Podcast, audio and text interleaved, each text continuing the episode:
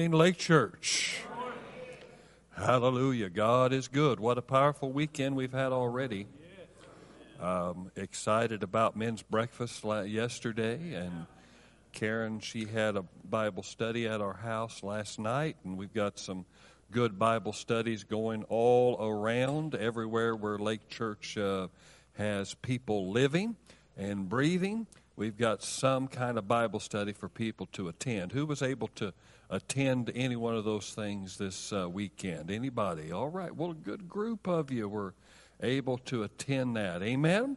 God is good, and He is certainly uh, speaking through the house. Amen. And uh, giving us some good insight into what He desires for 2024. And so, as I began to pray about this new year, the Lord began to uh, speak to me about going back and just getting uh, teaching uh, on God's original design, His original design for us as human beings, as humanity, because that is really what is under attack right now. Is the original design of man and God's plan for humanity. The enemy wants to bring in chaos and he wants to bring it in through all kinds of different avenues and realms. Uh, we have chaos within the uh, identity of a man and a woman. We've got chaos and identity towards sexual liberty and sexual expression. We've got chaos when it comes to, you know, various belief systems and social structures and social justice and all of this stuff that is just coming down the pike that is confusing people and causing a new normal. They want a new normal. And how they achieve a new normal is through chaos. And that's what happened in 2020. They upped the level of chaos. That chaos was incited, it was deliberate. It was not something that was accidental, it was something that was planned. And you know what? We need to be ready in this day and in this season to be ready for all that the enemy has because Jesus has defeated him. Amen? Hallelujah. So we've been looking at the original design, and I am going to get to my board today. And uh, so you'll be able to, to understand what that is. But I want to look at Colossians chapter 1, and I don't have some of these scriptures in my, you won't see them on the screen. So I'm glad people bring their Bibles to church. Amen? It is good to bring your Bible to church. Amen? It's important for us to realize that Jesus didn't call you necessarily just to be a devoted Christian. There's a lot of mistaken ideas about what a Christian is. And uh, Christian, the term was given to believers in Christ as a negative. It was a, a, a condemning Christian, Christian is what they would call it, you know, Christian. And it just simply means little Christ. And it was meant to be a put down, uh, it was meant to be demeaning. But even the enemy cannot call us anything other than who we are. Amen. And uh, we've got to understand that it what you know most people the the bulk of their Christian life is I'm trying to live the best life I can to honor God. And that's a wonderful thing. That's a wonderful thing to do.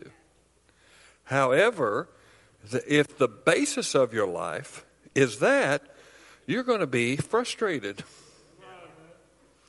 You know what? I was telling Kevin this the other day, you know. Uh, we're trying to become something we already are.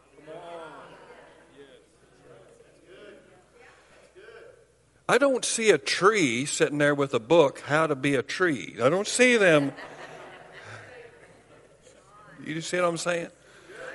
You've got to begin to understand you are a new creation. Christ lives on the inside of you. If you are born again here today, Jesus Christ dwells and abides and lives on the inside of you.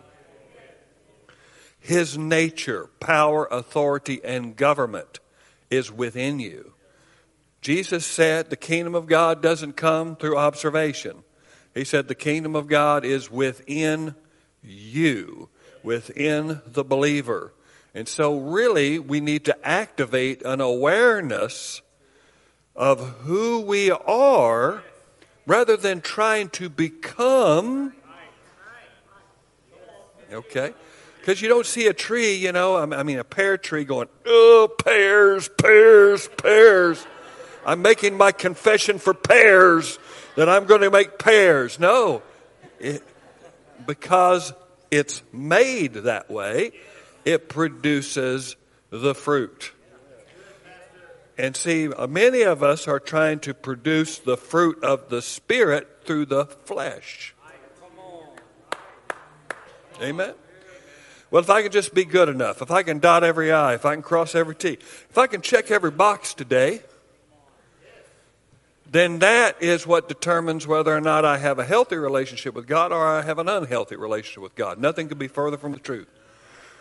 I don't know about you, but I've walked with the Lord enough to know that in my darkest times is when the Lord's closest to me. When I messed up, when I've done something that I shouldn't have done, praise God, He's right there with me every step of the way. He said He'll never leave me, He'll never forsake me. Amen? Because the tendency when you're doing everything right is to get puffed up in pride. And God hates that. God just, He, you know, He knows the pride from afar off. It doesn't mean He doesn't have you in His hand. He just got you like a stinky diaper right out here. He still got you.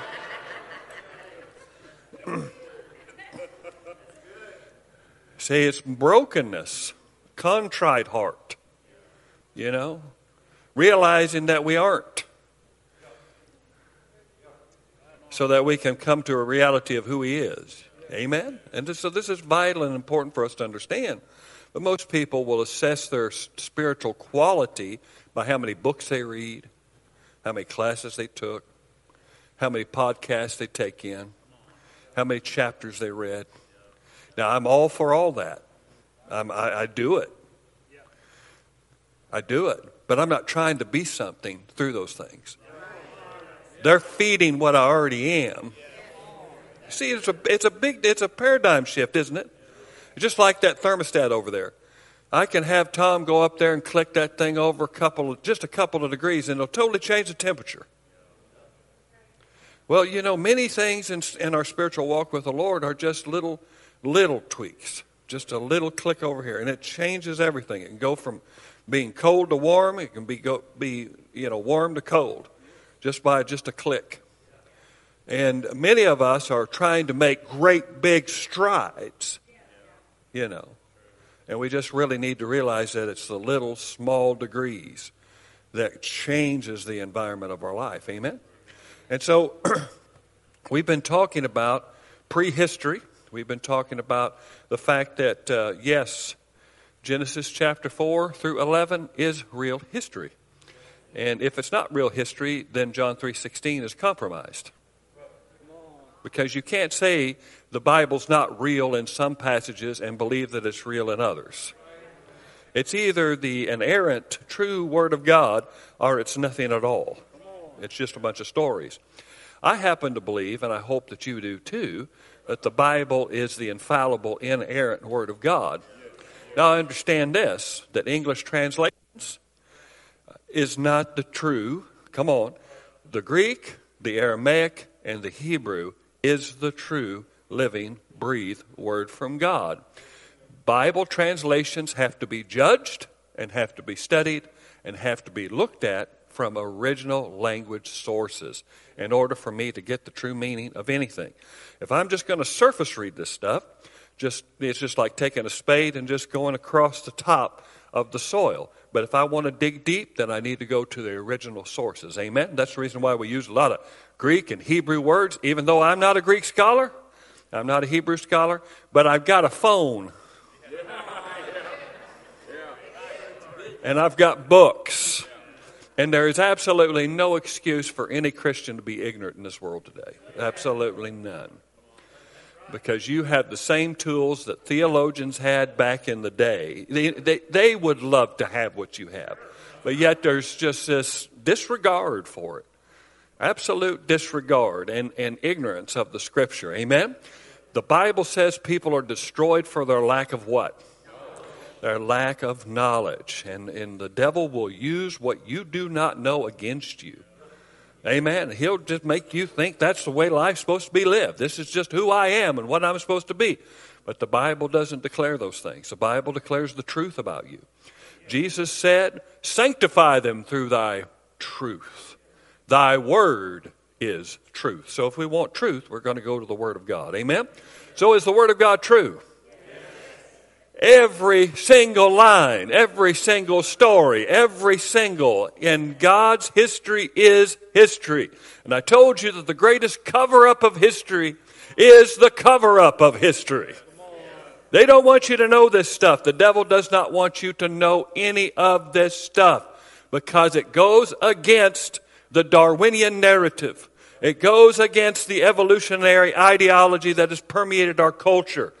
The enemy brought in the Darwinian mindset into humanity to deceive it into believing that they were not created by a loving God, that they were created by an accident, by primordial soup being struck by lightning and animating itself. That something became something out of absolutely nothing. And it's not true. But the true step over in the Darwinian monologue is this is that if it could happen here, then it'll happen in other worlds as well. Do you see what I'm saying? So here we have this idea that we came from an accident. So, how many more exoplanets are there out there that have inhabited, you know, um, cosmogonies. Okay? All right? Well, I'm here to tell you that the present UAP or UFO phenomenon that's in the world is not going away. And it is not something that is going to lessen. It is going to intensify, and it is. And you're going to see it more and more. Jesus predicted this. Jesus taught us this. But we got to be wise as a serpent and understand.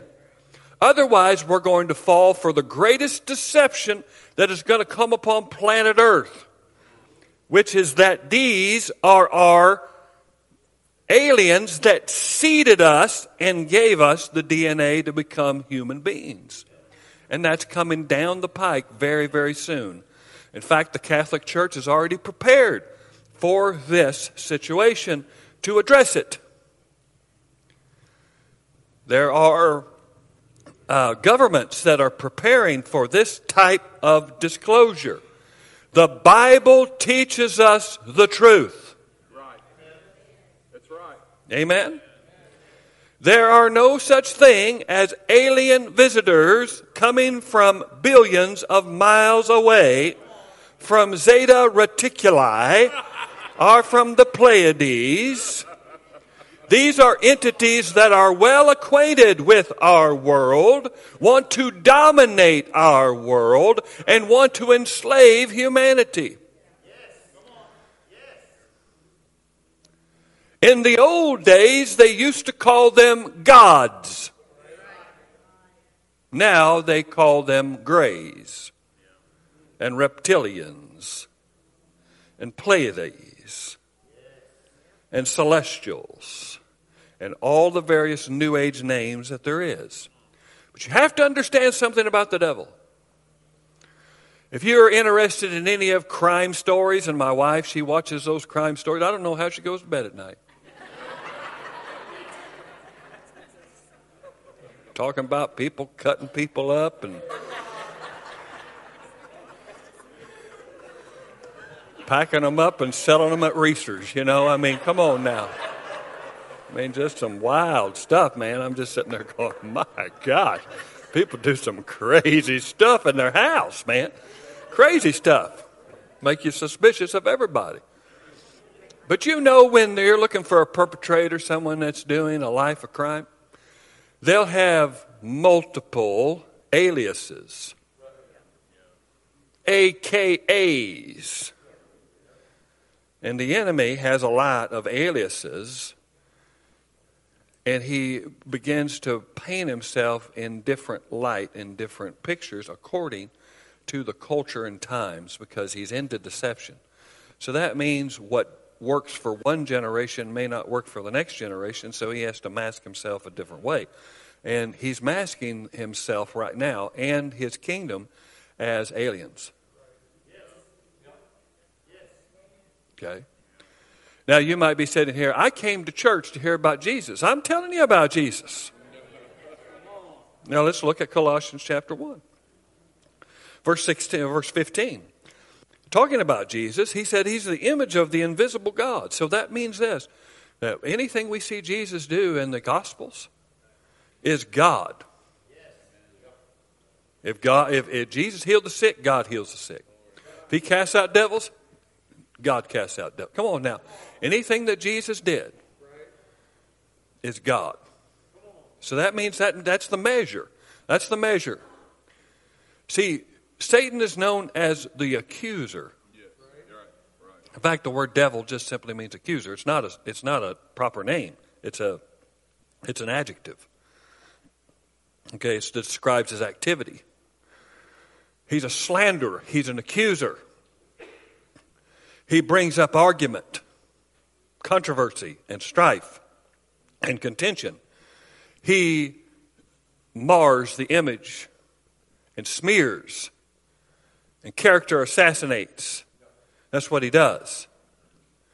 So, the number one entity or personality that he seeks to smear is not you, my friend. It's him.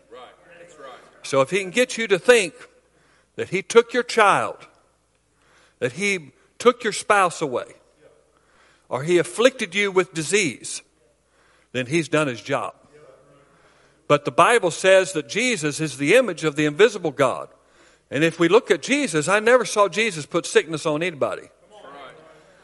I never saw Jesus take anybody's life.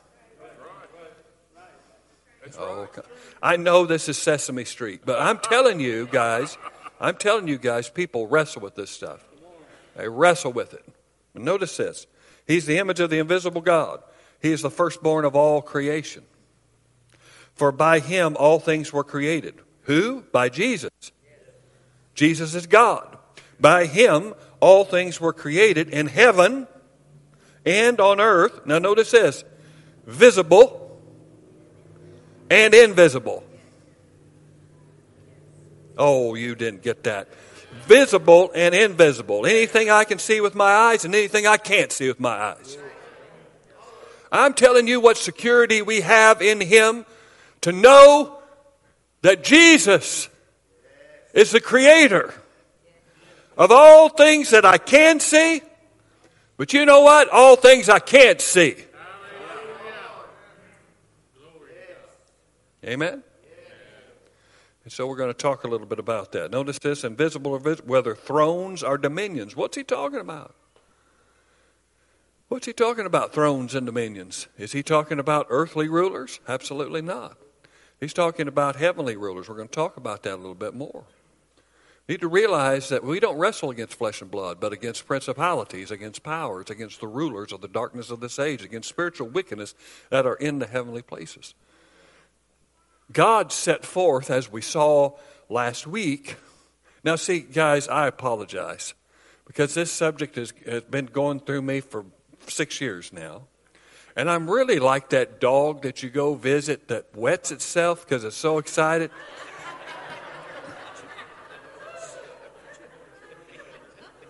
and you know you don't want you, you know you go to pet it you know i mean it just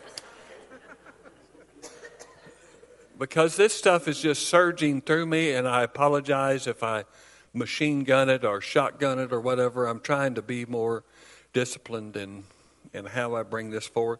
So you pray for me, all right? Because this stuff is important. It's important for you to understand that. Too many people have been in the dark about this stuff. Yes, that's right, Pastor. churches won't teach it. They'd rather teach how to be the best version of you. And I'm here to tell you, friend, there is no best version of you. The problem with you is you found you.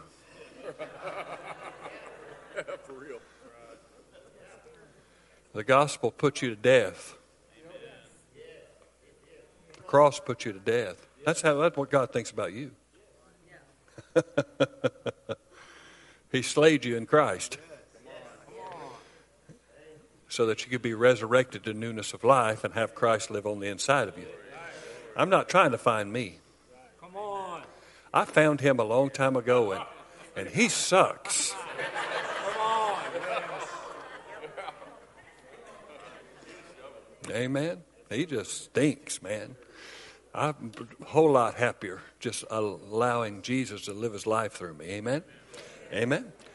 And so um, I'm going to take my time. All right? Okay. Can I take my time? Can I be all right? Is it all right? Can you give me till four today? No, I'm just kidding. I'm just kidding. God, people get nervous. Let's look over at uh, Peter, Second Peter. Our, I'm, I'm a bilingual guy. Second Pedro. Didn't know that I was multilinguistic. Okay, all right.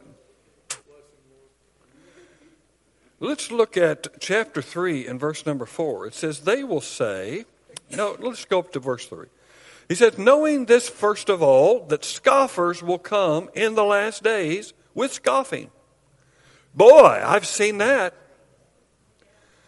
I tell you what, I've seen some teachers that I really trusted, you know, on social media just saying some stupid stuff in regards to the rapture, in regards to the end times, in regards to what we're talking about. Stuff that just just just, just the fact that they don't want to believe in the supernatural narrative of the scripture.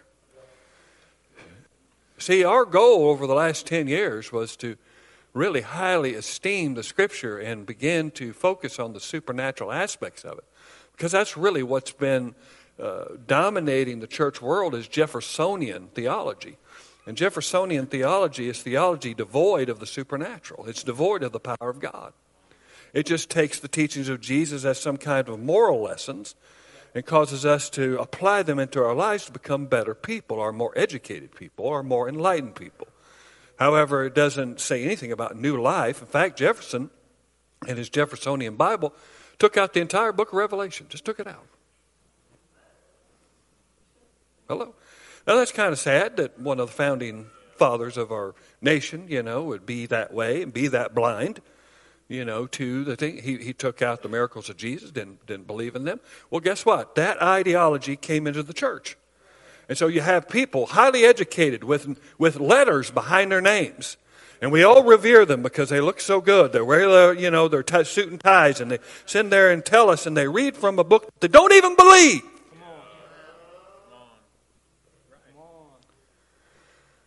And we've got to get back. Those people back in those times were not ignorant people. In fact, they were probably a little bit more educated than we are when it comes to the things of God. But we think that they're cavemen falling around dragging rocks around. Adam was a sophisticated creation. He was an intelligent creation. He was able to name all of the species of animals. He was not a troglodyte. He was not someone that was holed up in a cave and looking to rub two sticks together to make fire.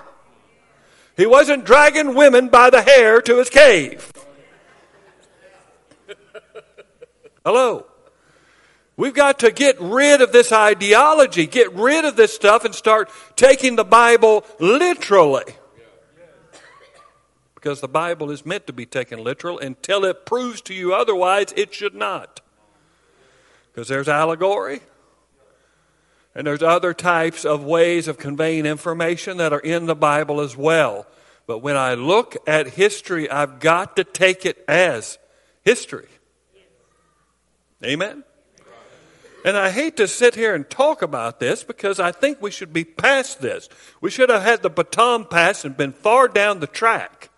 But there's been so much effort on the part of the enemy to sabotage our faith by undermining these stories and beginning to say, oh, well, that didn't really happen. That was just a story that was passed down, passed down, passed down, passed down. Okay? And so we've got scoffers. What are they scoffing about? He said, They will say, verse 4, Where is the promise of his coming?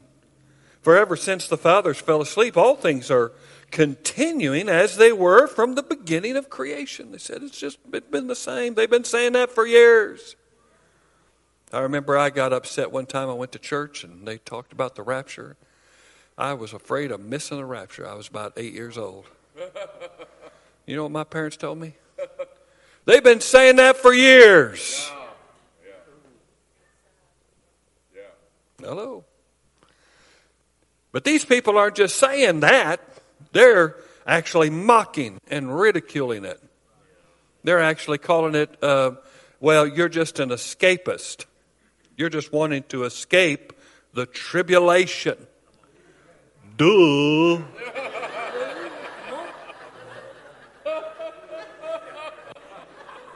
Isn't that the stupidest statement you ever heard in your life? Of course. Of course. Absolutely. Of course. Jesus provided the escape hatch. I'm going to go through it. You can stay here if you want to. Tell the Antichrist hi for me. I'm going to be up with the Lord. Come on, you can just tell him. Come on. Jesus calls it an escape. He says in Luke chapter 21, he sees that you keep yourself aware in these times so that you'll be worthy to escape the things that are coming upon the earth. Jesus said that. My goodness gracious. We just need to believe gentle Jesus. Believe what he says, but they'll mock you for it. They'll mock you. Amen? Okay. Notice what it says. It says, For they deliberately overlook this fact. And this is a fact that's been overlooked in the church today. And this is what we're talking about with our board here. That the heavens existed long ago. Okay? Now, when it means long ago, it means long ago. I've looked it up in the Greek. Long ago means long ago.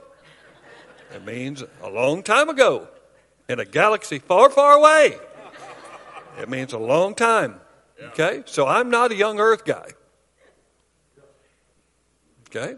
Now, there are segments, and I, I don't hold anything against them. They have their particular slant on it. Believe the earth is just 6,000 years old. I do not believe that. I believe the regeneration of the earth in the scheme of, of Adam from our time is 6,000 years but I believe the earth is much older. And I'm going to show it to you. I'm going to show it because right here we have this first three little earths here. And uh, basically, what we're going to have here is we've got the original creation, and then we have something that happened that created utter chaos. Now, through that chaos, God, in the starting from the fourth verse on to the 26th verse, begins to restore what has been destroyed through this chaos. Okay, he begins to restore the earth. And then eventually we'll come to the new heaven and the new earth. So there we have what is known as three earth ages. Three earth ages. I don't know the time on them.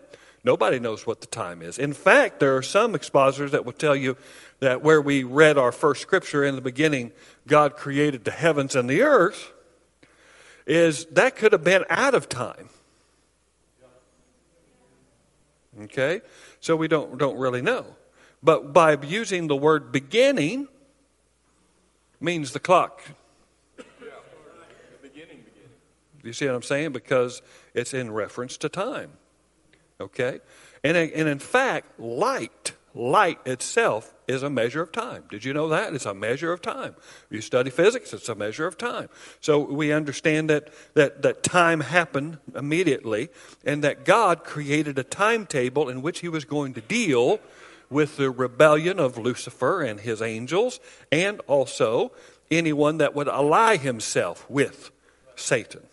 Okay? Which Adam did. All right? So he's got a timetable. It's known as an earth lease. Okay? Yeah. So when he uh, refurbished the earth, he gave man dominion over a period of time. He said, I'm going to write you a lease. Write you a lease, 6,000 years.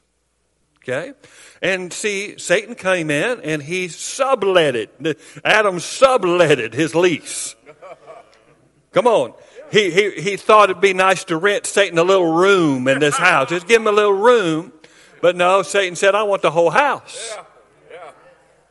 And I don't only want the whole house, I want you. Okay? So it, what started out as seemingly good on Adam's part, it turned out to be a mess. Just like you, you know, you got a couple of rooms in your house, Kirby, you know, yeah. you want to make a little bit of money. Yeah. And so you decide, you know, hey, this guy comes in, he looks like he's got it all together. He looks like he's got the grip, he's got the money, he's got the stuff. And you just say, hey, I'm going to rent this room out for you for $250. It's going to offset all of your expenses. It's going to pay your heating bill, everything. You just think everything's going to be great. Yeah. And all of a sudden they start bringing their stuff in. Animals. A goat.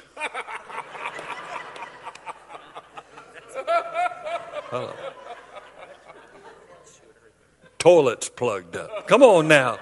It just gets bad. It just goes from bad to worse. Okay? And that's kind of the situation. We're using humor to show forth what the illustration is. See, so we, we understand that, um, that when Adam gave his authority over, see, he did, see, here's a mistake. Adam didn't give his dominion to the devil because dominion is flesh based. Do you understand the difference? Authority is spirit based.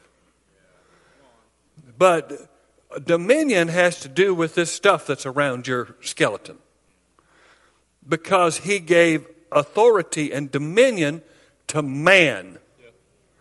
Man is a classification of being. Are you with me today? Yeah, yeah.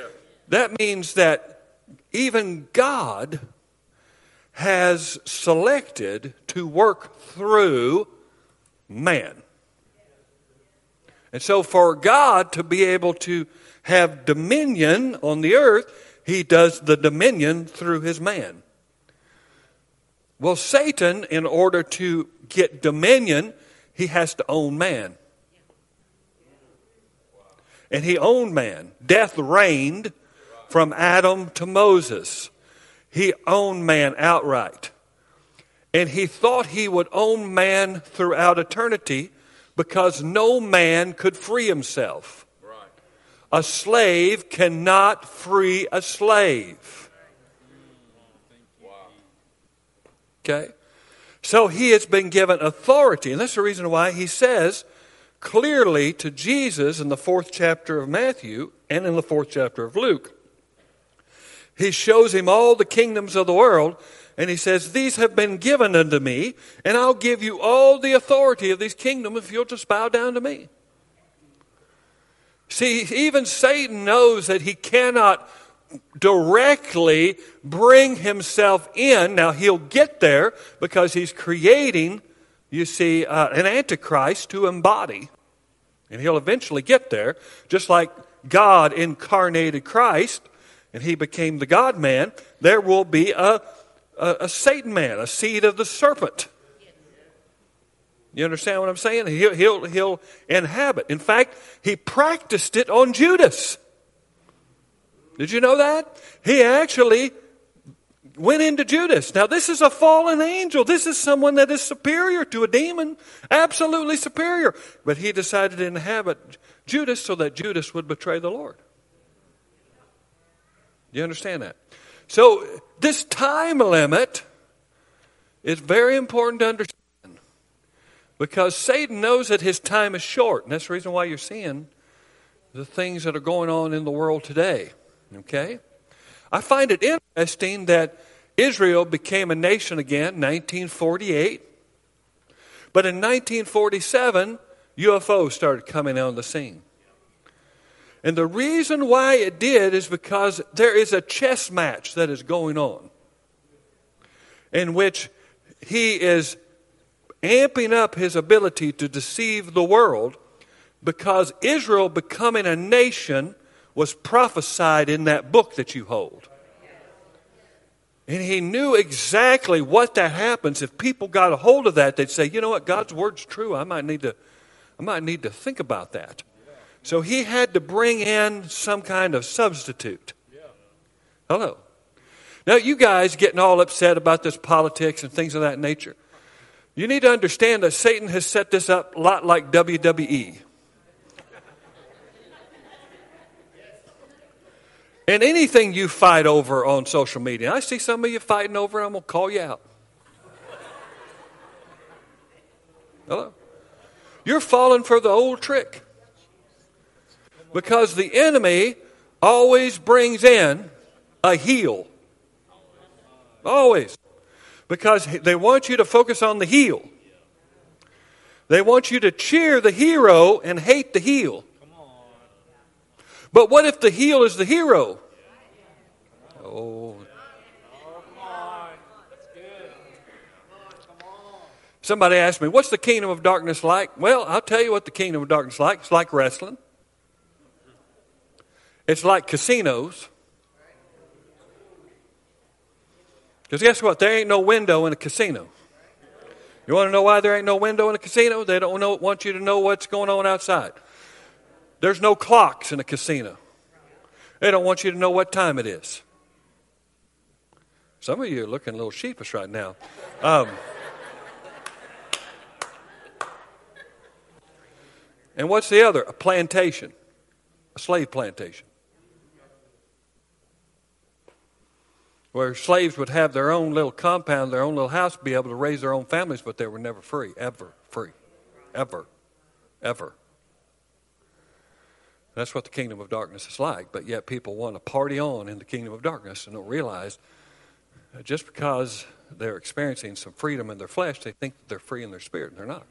They're, they're totally locked in. Satan is very good at making a velvet noose around your neck. It's nice and, ooh, that feels so good. But boy, it'll, it'll get you. It'll, it'll hang you just like an old nasty old rope. It'll hang you. Yeah. Amen? Okay? So there's time. And in fact, when Jesus cast the demons out of the demoniac of Gadara, how many remember that story in the scripture, fifth chapter of Gospel of Mark? They said, Have you come to torment us what? Before the time, before the lease is up. See, we've got a right to be here right now. That's right. You see, you try to evict somebody out of that room, Yeah. They've got rights. They can go down to the judge and they can stay there. Yeah. And some stay there indefinitely. I've seen people squat and take a house over. Just take it over. And that's exactly what the enemy wants to do. He wants to squat here and make this his mess to where God will just have to legally forget about it. Come on. People say, well, you know, the devil knows he can't beat God. It's foolish of him to think that he can war against God. Well, it's absolutely foolish. Absolutely, I agree with you. But he believes he can do it.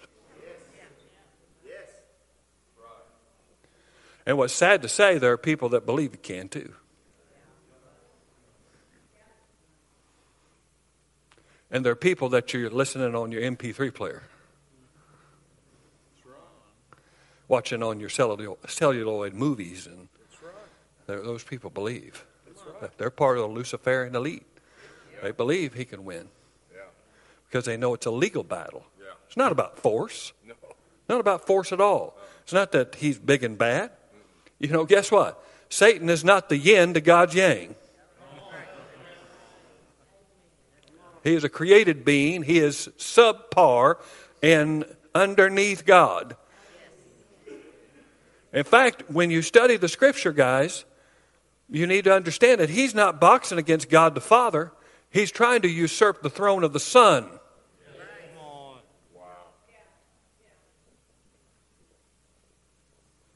Okay, all right. I told you I was just wetting all over myself. I apologize again. My wife will get some towels and we'll clean it up and we'll start all over. Okay?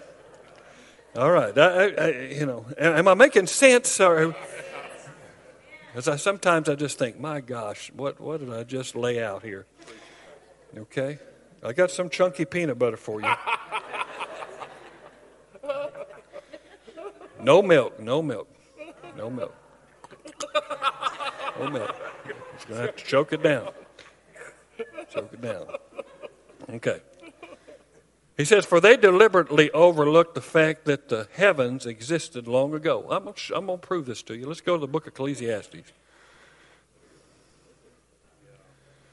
Let's go to Ecclesiastes here. That's where the pages of your Bible still stick together. Ecclesiastes, the, the wisest man on earth, other than the Lord Jesus Christ, Solomon wrote this.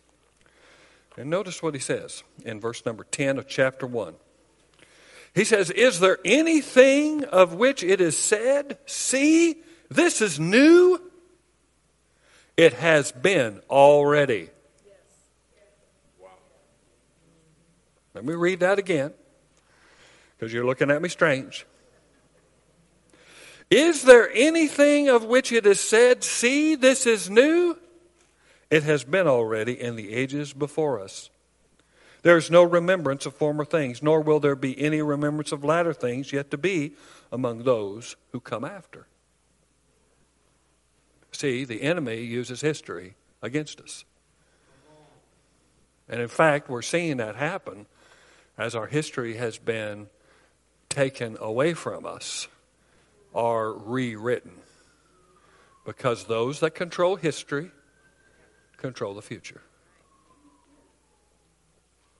Okay? So if we can rewrite history and basically make the United States of America a cellular racist,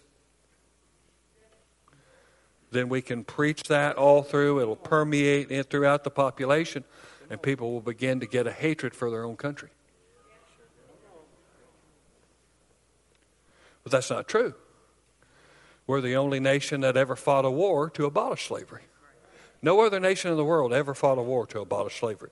In fact, many nations of the world today still have slavery in them. Okay?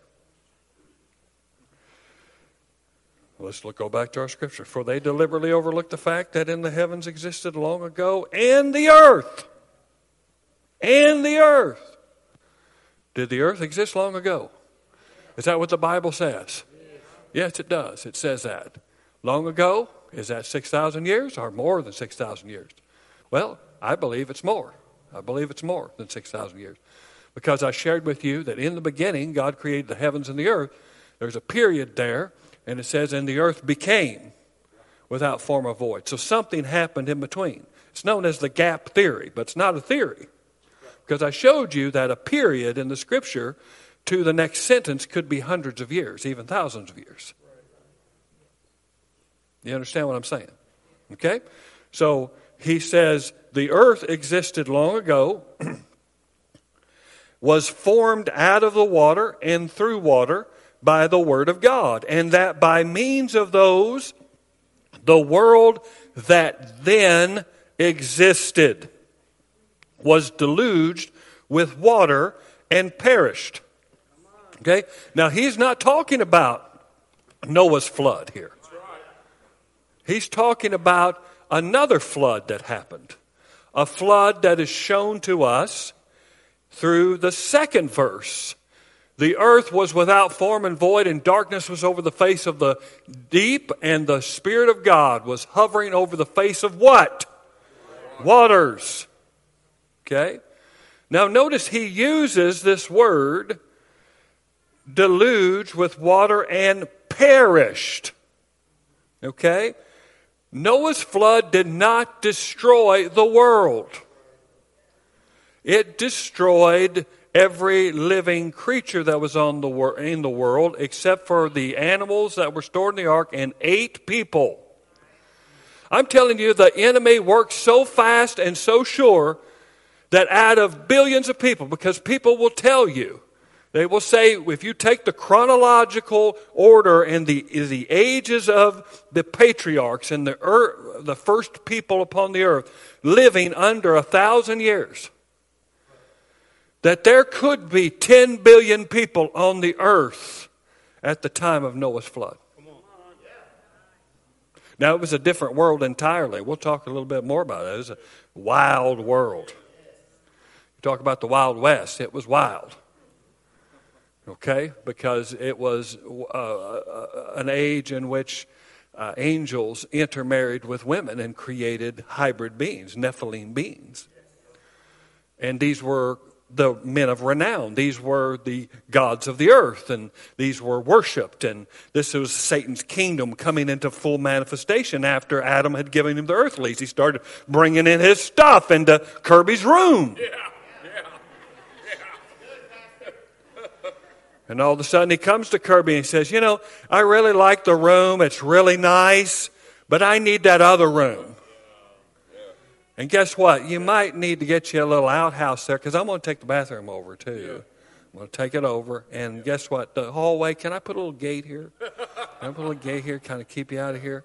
And, and then, you know, the living room. Let's talk about that. Oh no. Because I got some people that they need a they need to sleep on your couch, and so uh, he begins to build his world into the world, and he begins to corrupt That's right. humanity. See, people say, "Well, you know, God, He's so mean and nasty just because they were just because they were doing bad things, He destroyed them." That's not true. Because if that was the case, we'd been flooded already.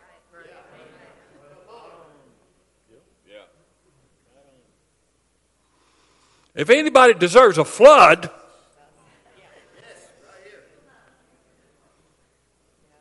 no. This is a love story. What you hold in your hands is a love story. God wanted to preserve the human race. He wanted to save the human race. The human race had been corrupted. Corrupted first through sin and disobedience. Corrupted secondly by the inception of the Watchers and what they did to humanity. Creating hybrid beings that weren't even human anymore. In fact, they'll say this Well, you know, those people were living, you know, in Canaan land in peace and harmony. And God just come in there and told them to destroy them, man, woman, and child, and pets. What God asked Joshua to destroy was seven Nephilim tribes.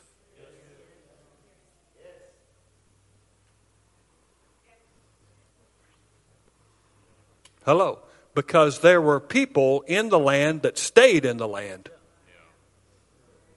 Oh, come on now. See, God, he, he is a master at smearing God. He's a master at it. And if he can get you to believe that God is into genocide, how can you believe he'll heal you? How can you believe he loves you?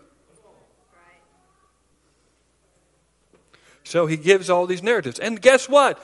They're not preached by Larry King and, and, and, and Oprah Winfrey. They're preached by people who sit over here. And use fear to manipulate people into believing. Jesus didn't preach fear. He preached the kingdom. So he says the world that then existed. What's he talking about? He's talking about in the beginning, God created the heavens and the earth. He says the earth was without form, it was in the chaotic. The actual where it says the earth was, the word was really should be translated became. Because it is a Hebrew word that means had become or had turned. Okay? So the earth became. God didn't create the earth without form and void. God doesn't create useless things. He doesn't create things in vain. But yet the earth had become void. It had become vain. What happened? Okay, so the first earth age ended in a flood. A world that then existed, or the world that then was. Are you with me here today? It says, was deluged with water and perished, but by the same word the heavens and earth that now exist. Underline that. That now exist, which is this. See, we got an earth that then was. Are you seeing this? There was an earth that then was. We see in the second verse of, of, of, Genesis 1 that it became chaos, but now we're in the earth that now is. The earth that now is is also the earth that was flooded in Noah's day. Because nothing changed. Okay? Now notice this. And that now exist are stored up for fire, being kept until the day of judgment, destruction of the ungodly. So this will end after the tribulation period. God's going to burn this thing up. So we don't need to get so used to it and be, you know, hello, put our roots in it. It's going to be burned up. Now drop down to verse number 13. It says, But according to his promise, we are waiting. How many of you are waiting? I'm waiting. I'm waiting for a new heavens and a new earth. So there we have three earth ages. We don't know how long they are, we don't have any time span, but there's three earth ages, okay? So what happened? What happened? Well, the Bible does give us insight as to what happened. Now, I have the scriptures written here. Let's turn to Isaiah, the 14th chapter. Isaiah, the 14th chapter.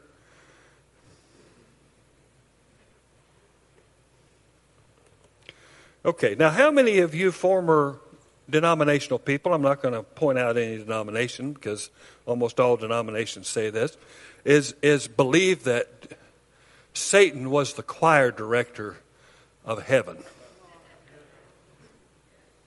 Okay?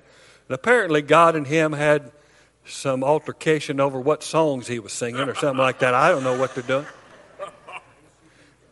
And there was a rebellion, there was a coup he said, Well, I ain't going to listen to you, God. I'm going to I'm going to take some members and we're going to start our own. Well, that, that's it, it in simplicity, but it's not necessarily biblical. Okay? He was not the choir director of heaven.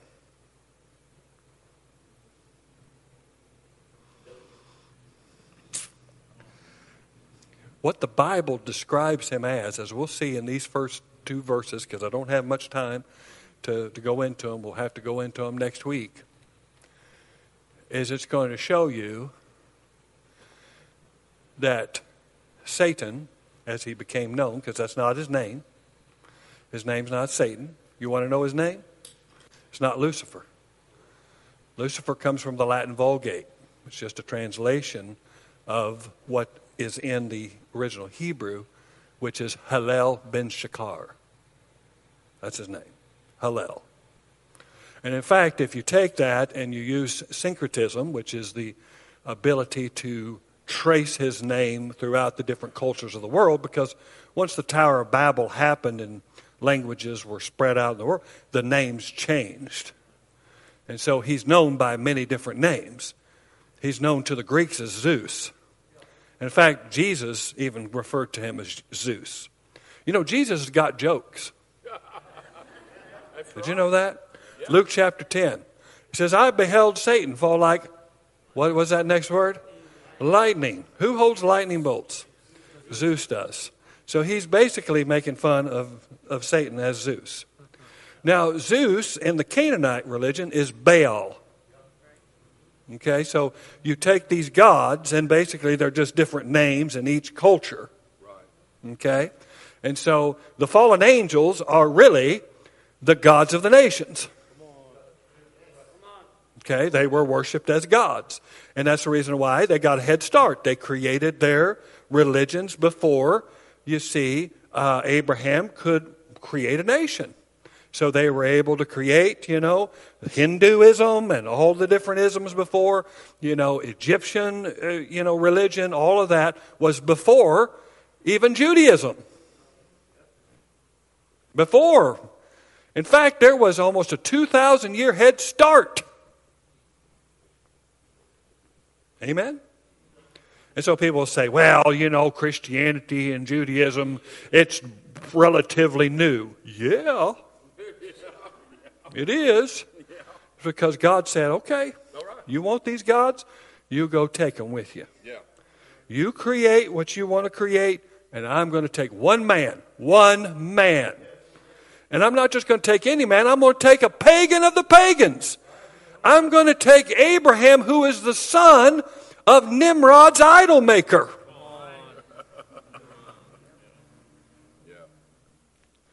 And I'm going to take this pagan that worships the moon, and I'm going to change him. And see, Abraham's a type of the new birth. He was a pagan that believed in other gods. But when God appeared to him, he believed God and he was changed into a Hebrew. Did you know that a Hebrew is just a type of the new creation?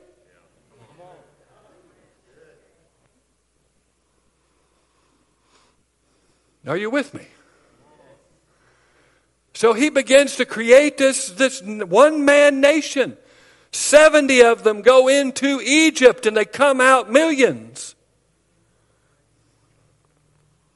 And then he gives them the law. After thou, a couple thousand years of them, of Osiris and Isis and Ra and Yeah. All that's.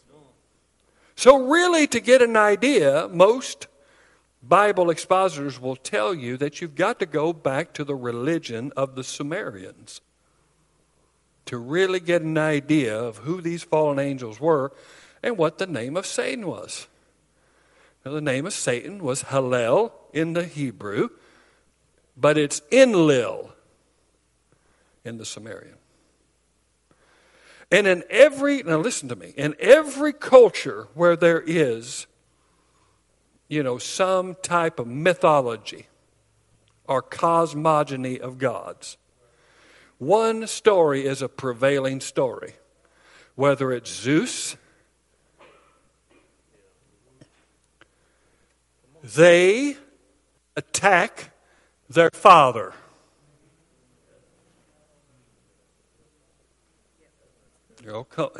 Are you with me? Zeus,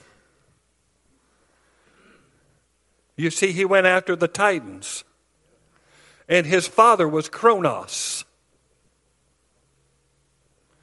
So he went and he put Kronos in prison in the belly of the earth. And he ruled the earth.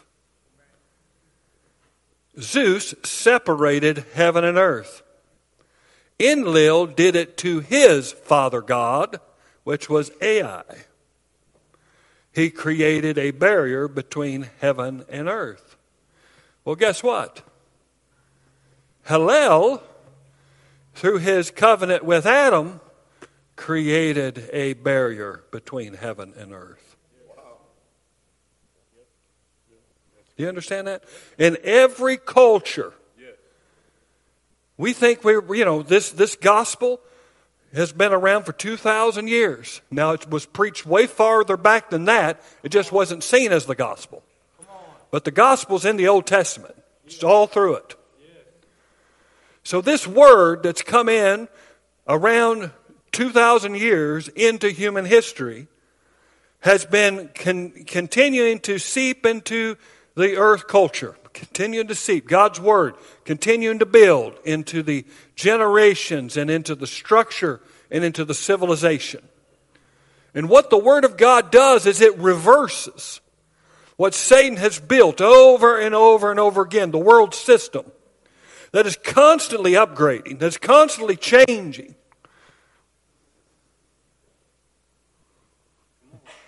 Okay?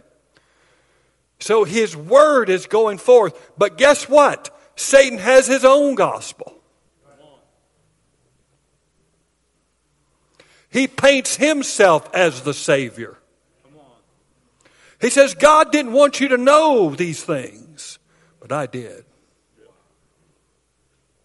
God doesn't care about you, otherwise, He'd tell you everything. See, what we have to understand about the angelic realm Now I'm going to close with this because I went too long. All right? What, I, what I'm going to tell you about the angelic realm is, is they didn't receive knowledge through learning.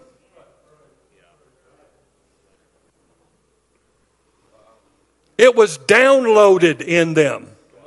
So there was no cost to getting the information. They didn't understand it, they just know it. Okay, all right. You, you don't believe me. All right. They didn't get it through experience. They got it because they were created with it. Satan was perfect, the Bible says. He was perfect in knowledge. He didn't get his knowledge through trial and error. He didn't get his knowledge through experience. It was given to him. So God chose to create human beings in a garden with two trees the tree of life and the tree of the knowledge of good and evil. And he uses the tree of the knowledge of good and evil to be a contrast to the tree of life.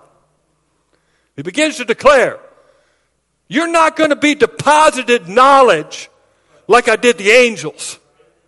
You're going to learn my knowledge through relationship with me. Mm-hmm. What did Satan offer? He said, You know what? He's holding back on you. I didn't have to do that. I didn't have to do that. I just got it. And you know what? If you'll do what I tell you to do, you'll become like me. You'll become like Elohim. See, he didn't say you'll become like Yahweh. That's not what he said. He said you'll become like Elohim, which are the spirit beings.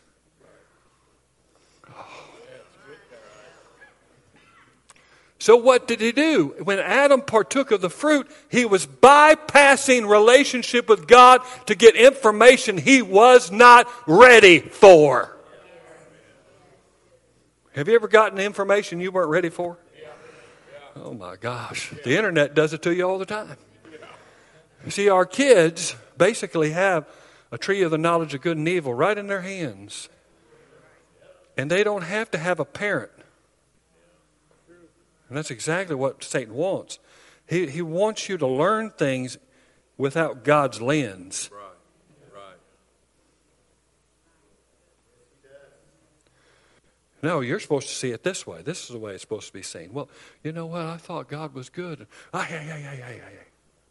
Keep it down around here. God's withholding from you. He's keeping stuff from you. You know, you, you could be like us. You could be like us. Know everything.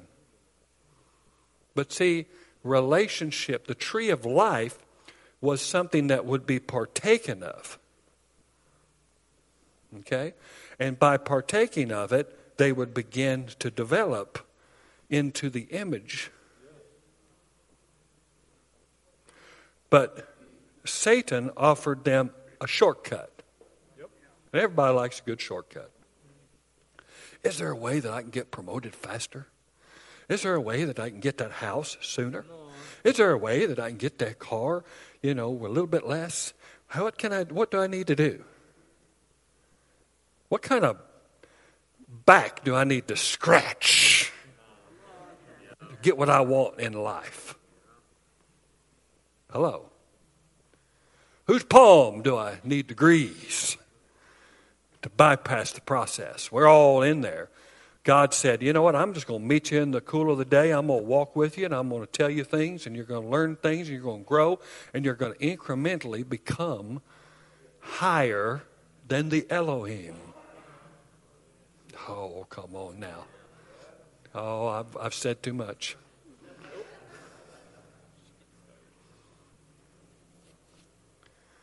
No, he wants us to bypass, skip, think we know everything.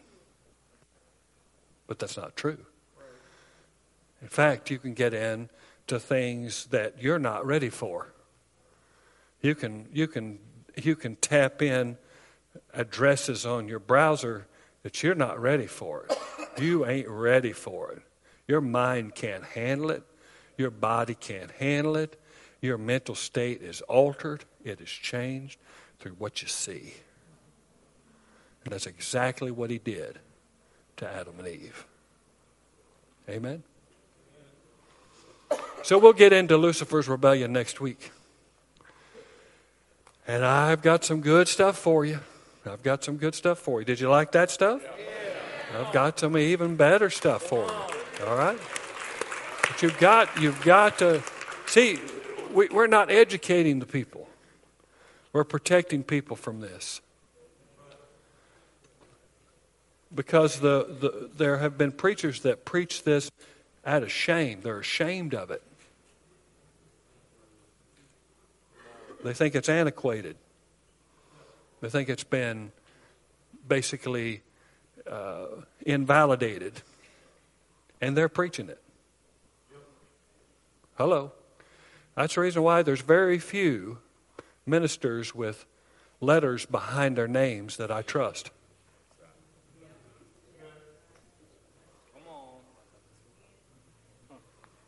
There's some of them. Dr. David Jeremiah, I tr- you know, people like that, you understand. But there's a whole lot of them out there. They've got a degree, they've got all the lambskins, but they don't have a relationship with God. See, the greatest thing I can do for you as a pastor is for me to have my own personal relationship with Jesus. that, would be nice. That'd be nice. Oh yeah, he does talk to the Lord. That, that's good. That's you know, wouldn't that wouldn't that be a nice thing to have on your checklist that you have uh, pastors that seek God's face, Yeah. read His Word. Right. Maybe we don't have the letters that some of them have, or the qualifications that you might enjoy, but we're passionate about our pursuit in pursuing the presence of God. And that's that's that's the right that's the right way to do it. Amen. Hallelujah. Praise the Lord. Glory to God. Jesus victorious. I'm gonna get a shirt. I'm gonna get a T-shirt made. That. Jesus victorious. Would you wear it? Yeah. Jesus victorious, because that's what we're talking about. We're talking about the victory that is in Christ Jesus. And the greatest victory is a victory that can happen to you today. Just as those men made a profession of faith and through water baptism symbolized the death, burial, and resurrection of our Lord Jesus Christ, symbolizing that they're identified with them and also raised with Him. They came into newness of life. How'd they come in newness of life? Did they join a church? No. We don't have church membership here. We just believe if you're going to hang around, stick around, we're going to keep you. God knows where you're at and He knows where to stick you. Hello. Amen. And uh, no, it wasn't church membership.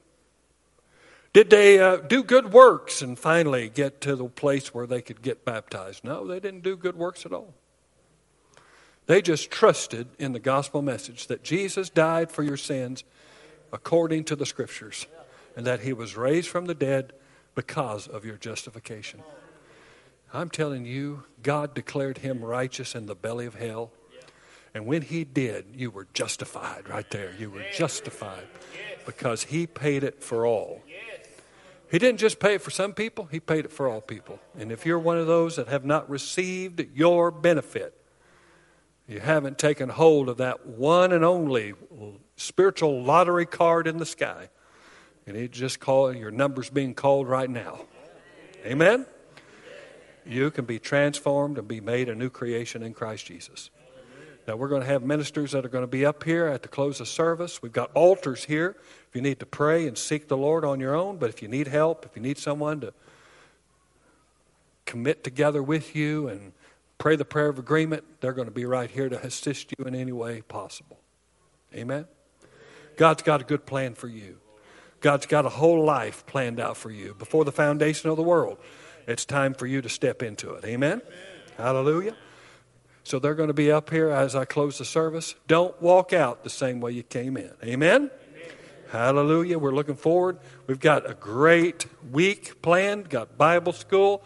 We've got uh, Wednesday night, great teaching on the book of Galatians. You're missing half your life by not being there on Wednesday nights. Amen? And then we're just looking forward to all the wonderful things, and we'll see you back here, and we'll talk about the fall of Helel.